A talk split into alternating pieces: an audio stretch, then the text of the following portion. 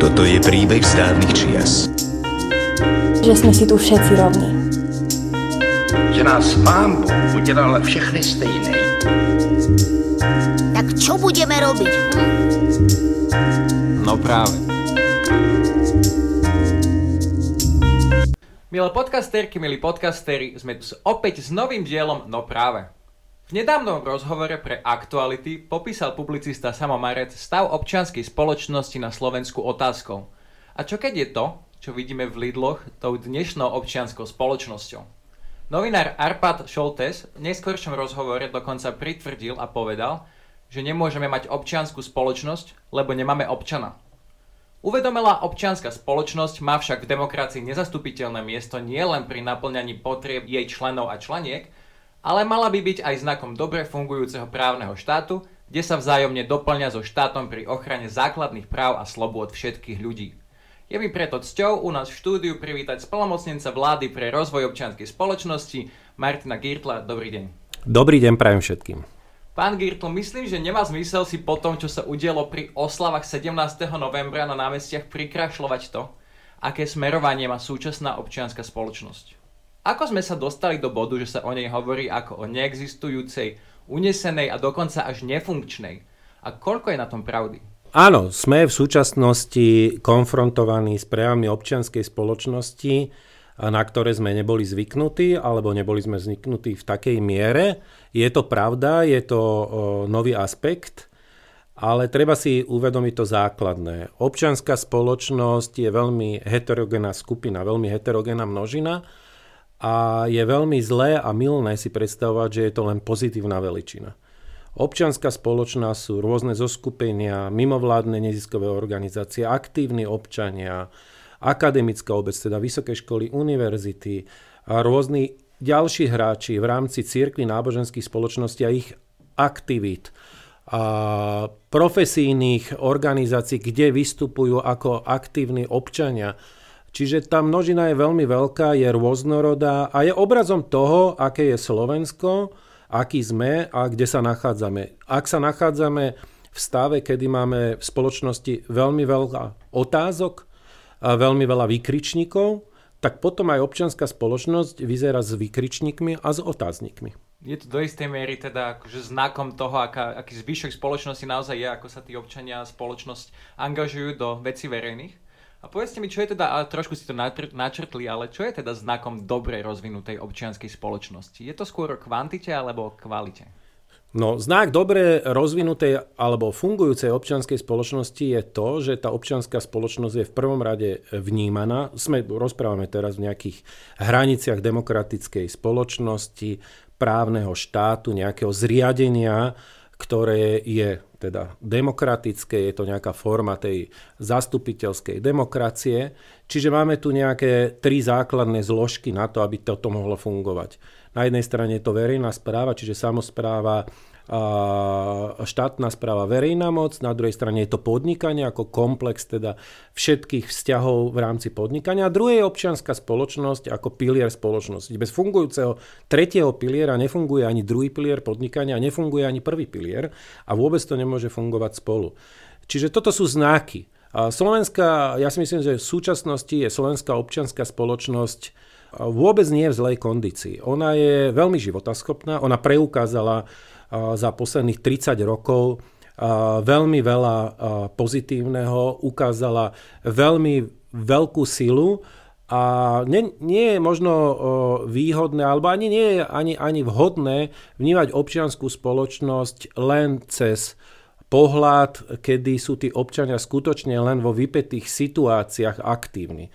Tí občania sú aktívni denodene. Tí občania cez občianskú spoločnosť realizujú svoje aktivity, svoje činnosti denodene v rôznych spektrách. Či sú to všeobecne prospešné činnosti, verejno prospešné alebo vzájomne prospešné činnosti, vplývajú na spoločnosť, formulujú. A to v rôznych tých zložkách, ktoré som vymenoval, najmä cez mimovládne organizácie, ale aj cez akademickú obec, cez ostatných. Čiže Veľmi veľké množstvo ľudí je zapojených do aktivít občianskej spoločnosti a denodene vplývajú na občianskú spoločnosť. Samozrejme, my vnímame veľmi často primárne nejaký negatívny prejav, na ktorý sme citliví, dotkne sa, na, dotkne sa nás, samozrejme pokiaľ je to aj za hranicou nejakej slušnosti, za hranicou toho, čo považujeme bežní ľudia za normálne a má to prejavy nejaké uh, vulgarity, násilia, tak sme o to na to citlivejší.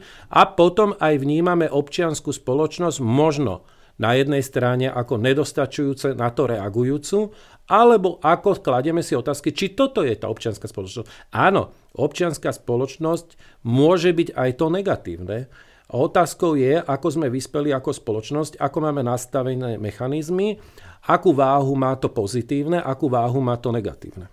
Takže by ste povedali, že keď je ten sklon e, občianskej spoločnosti byť prezentovaný negatívne, tak ľudia sa ku nej aj menej majú? Ale uh, takto tá otázka. Uh, nie je prezentovaný negatívne. Občianská spoločnosť, to je veľmi, ve, podľa mňa veľmi nevhodné uh, vnímať občianskú spoločnosť negatívne. Obsahuje aj negatívne prvky a občianská spoločnosť primárne je vnímaná pozitívne, lebo je to, je to spoločenstvo aktívnych ľudí, aktívnych uh, či fyzických alebo právnických osôb, ktoré uh, najmä konajú dobro.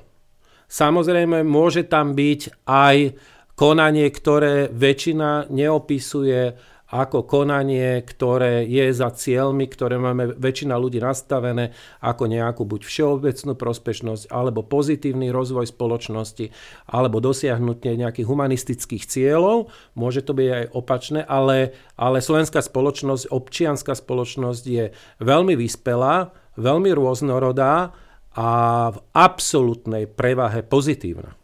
Ďakujem veľmi pekne za túto odpoveď. Ste mi aj trochu nadhodili uh, smeč na tú moju ďalšiu otázku, keď ste povedali, že my nemáme zhodu v tom, v tej definícii toho, čo je to dobrý rozvoj spoločnosti.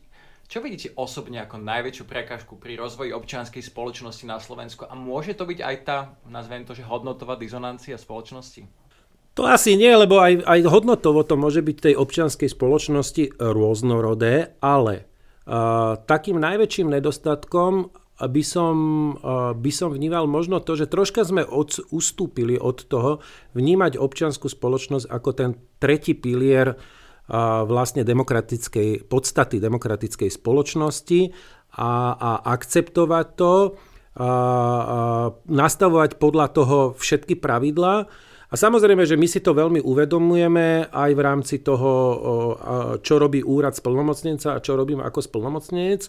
A práve nástroje ako participácia, zapájanie ľudí do tvorby verejných politík, od, od samozprávy, ale aj napríklad cestou participatívnych rozpočtov od základných škôl, tak učíme spoločnosť ako akceptovať občianskú spoločnosť, ako, ako aktéry alebo realizátori alebo správcovia veci verejných by mali zapájať občianskú spoločnosť, kde stále tvrdíme, že je obrovský potenciál, obrovská, obrovská skúsenosť, ktorá v mnohých, pri mnohých riešeniach vie byť veľkým prínosom.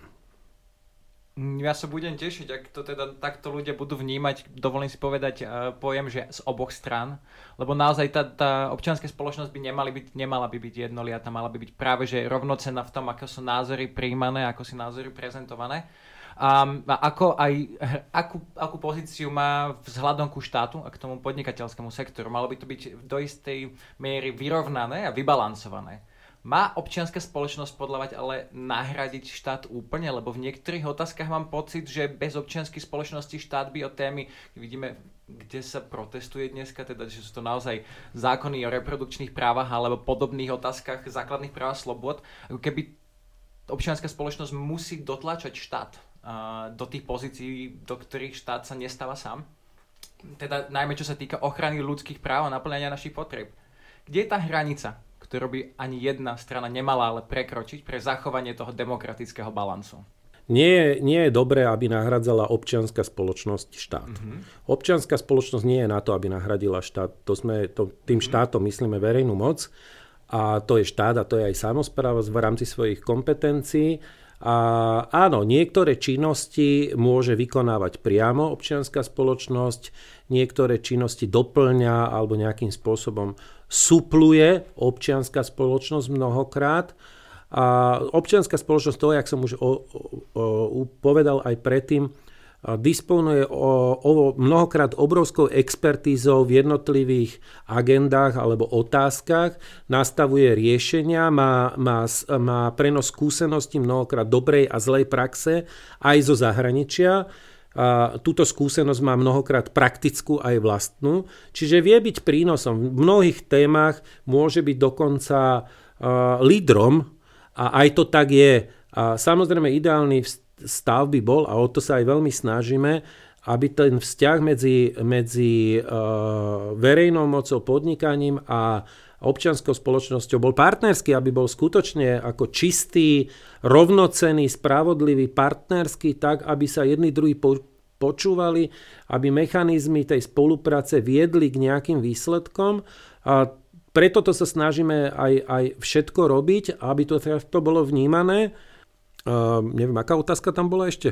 Kde je tá hranica, ktorú by ani jedna strana nemala prekročiť, aby sa zachoval ten demokratický balans? Lebo môžeme, no. akože v niektorých tých oblastiach už je tá hranica prekročená z oboch stran. No tá, tá hranica je v tom, že uh, musí uh, buď konanie jednotlivých tých troch komponentov tej demokratickej spoločnosti, alebo každého osve v prvom rade viesť k k lepšej spoločnosti, k demokracii, k spravodlivej správe veci verejných a ak sa to prekračuje z jednej alebo z druhej strany, tak nastáva problém. A ak k tomu dochádza, tak potom sme svedkami niektorých vecí, a ktoré sú nie žiaduce pre, pre spoločnosť. A samozrejme na druhej strane je dôležité, aby, aby občianská spoločnosť nielen vnímaním, ale samotným nastavením či to je už cez legislatívne nastavenie alebo ostatné nastavenia, bola rovnocená. A vtedy, vtedy keď to takto je a, a ten vzťah je partnerský, tak skutočne nedochádza potom k tomu, aby sa prekračovala tá hranica. Tá hranica je dobre, keď sa pre, prekračuje pozitívne. A ak je väčšia expertíza z jedného, alebo z druhého, alebo z tretieho, a vplýva na navzájom sa alebo na jednotlivé segmenty pozitívne, tak je to dobré. No teda moja doplňujúca otázka, čo hrozí po prekročení tej hranice v negatívnom slova zmysle. Napríklad vidíme neustále útoky na občianskú spoločnosť zo strany verejných činiteľov. Napríklad vidíme, že niektorá občianská spoločnosť ako keby dovolím si použiť slovo, že fejkuje niektoré uh, svoje zistenia ako vôľu ľudu. Uh, aké vidíme z dlhodobého hľadiska? By si nám mohli povedať tie negatívne uh, možné následky? No ja si myslím v prvom rade, že e, my nemáme úplne tak zaužitý, e, teda alebo vžitý ten pojem občianskej spoločnosti v tom komplexnom vnímaní, preto kdokoľvek narába s tým svojvoľne, čo je prvý problém. Druhý problém je, že máme veľmi nízke, nízku úroveň vzdelávania v téme občianskej spoločnosti, tak ako by to malo byť je to dlhodobý problém. V tejto veci tiež sme veľmi aktívni a snažíme sa to meniť. To sú tie základné, základné teda vstupy do toho, aby takto, takto sa to nejak verejne prezentovalo alebo aby umožňovalo sa na túto tému takto diskutovať. Ja nemám, nemám taký, taký pocit, že by verejní činiteľia masovo útočili na občianskú spoločnosť je pravda, že ten jazyk niekedy nie je úplne, nazvime to, slušný, ale, ale mnohokrát vychádza len z neznalosti, mnohokrát vychádza zo zámeny veci v rámci občianskej spoločnosti alebo v rámci tých rolí spoločnosti, kto akú má. A, takže stále je to podľa mňa a, problém a, nízkeho vedomia o, pro, o tejto problematike, nízkeho, nízkeho vzdelávania, malého kritického myslenia, to je veľmi dôležité, že občianská spoločnosť je najlepší nástroj na budovanie kritického myslenia spoločnosti a buďme si toho vedomi a robíme všetko preto, aby sme kritické myslenie posilňovali a budovali. Ďakujem veľmi pekne za túto odpoveď. Dúfam, že bez tej občianskej spoločnosti alebo bez toho rozvíjania občianskej spoločnosti do tej kvality sa nestanú nejaké naozaj dlhodobé škody na našej demokracii a na celej našej spoločnosti. A preto sa chcem opýtať možno taký call to action. Čo môžeme robiť my aby sa občianská spoločnosť a aktívne občianstvo nestali ďalšou z obetí hlučnej väčšiny. A pod tým slovom my myslím teda nie len nás ako zastupcov štátnych inštitúcií a nezávislých inštitúcií, ale možno aktivistov, aktivistky, um, každého občana občianku. Čo môžeme robiť, aby sme posilnili občianskú spoločnosť? No, byť aktívny v občianskej spoločnosti, to je najlepšie, čo môžeme robiť. Nezaspať, nezlenivieť, byť aktívny, neustále uh, sa inšpirovať, teda vzdelávať sa, robiť všetko preto, aby o občianskej spoločnosti, o tom celom, celom teda balíku, čo je občianská spoločnosť, sme vzdelávali už deti, aby to bolo predmetom verejných diskusí, verejných fór, aby verejné politiky obsahovali nastavenia k občianskej spoločnosti, aby, obs- aby sme boli aktívni, aby sme boli aktéri, aby sme chceli byť zúčastnení, aby sme sa nenechali znechutiť byť účastní napríklad tvorby verejných politik.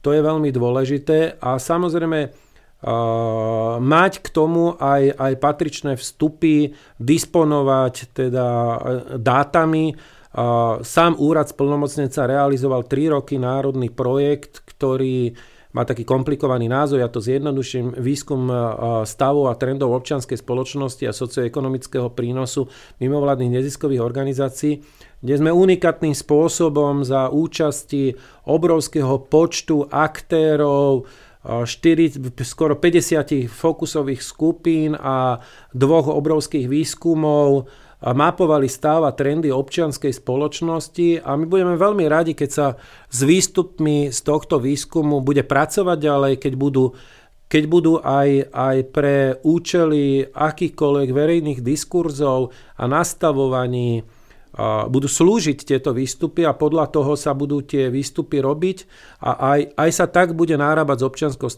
s občianskou spoločnosťou ako témou. My ako občania urobíme najlepšie, keď skutočne ostaneme byť aktívni. Ďakujem veľmi pekne za túto odpoveď, celkom povzbudivá a ako je za celý tento rozhovor. Dúfam naozaj, že nahráme tento rozhovor deň po 17. novembri, ktorý bol v Bratislave, teda aj pre tie témy občianskej spoločnosti turbulentný, keď môžem použiť tento výraz. Budeme dúfať, že sa nám to podarí spoločne zmeniť a, alebo na, vrátiť naspäť na tú pozitívnejšiu stranu a, a prispiejeme tak spoločne k rozvoju občianskej spoločnosti na Slovensku, ktorá má okrem iného e, za účelom aj chrániť naše ľudské práva, aj teda realizovať naše právo združovať sa, vzdelávať sa, vyjadriť svoj názor v spoločenskej debate. Dámy a páni, milé podcasterky, milí podcastery, dnes sme sa rozprávali s Martinom Girtlom, splnomocnencom vlády pre rozvoj občianskej spoločnosti. Ja som Jakub Popík a toto bol podcast Slovenského národného strediska pre ľudské práva. No práve.